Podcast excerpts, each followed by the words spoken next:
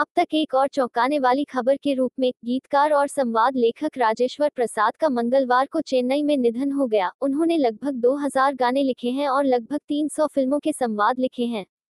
हालाँकि उन्होंने सैकड़ों फ़िल्मों के लिए हज़ारों गीत और लिखित संवाद लिखे हैं, लेकिन वे कमल हासन की फ़िल्मों पंचाथिथम और दशावतारम के तेलुगु डब संस्करण के लिए जाने जाते हैं।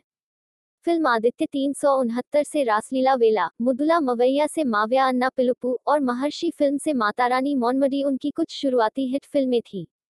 एक गीत लेखक के रूप में उनकी यात्रा प्रसिद्ध गायक एस पी बाला सुब्रमण्यम द्वारा प्रोत्साहित किए जाने के बाद शुरू हुई। खैर, यह वास्तव में मनोरंजन उद्योग के लिए एक बड़ा नुकसान है कि राजेश्वर प्रसाद अब नहीं है।